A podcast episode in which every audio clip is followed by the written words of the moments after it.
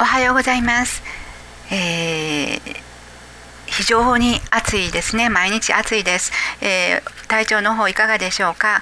えー、久々のポッドキャストです。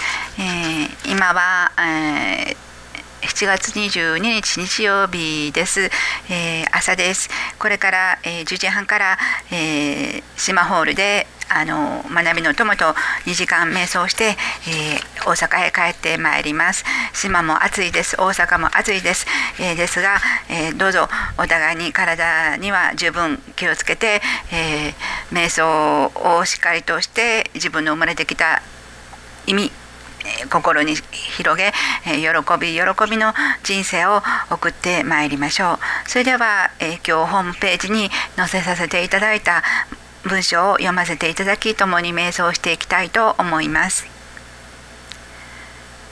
私たちは帰ります。約束してきた通り今世の出会いを持たせていただきました。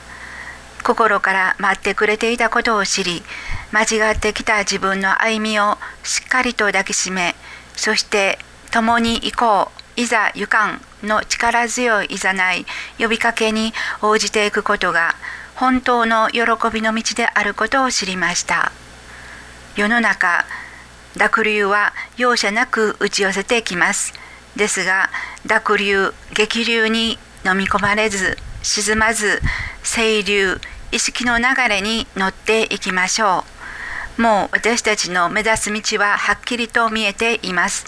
その道をどうぞあなたも自分の心の目で見てください。しっかり見てそして共にある喜びを心で受けてください。苦しい時悲しい時辛い時どうすればいいのか今世の肉を通してしっかりと伝えていただきました。そうです。心の中に全てがあったことをしっかりと思い起こしただただひたすらに母をそして大家留吉を思ってください。共にある喜びを心から心から伝えていただいたことをあなたもしっかりと心に広げてこれからの時を迎えてください。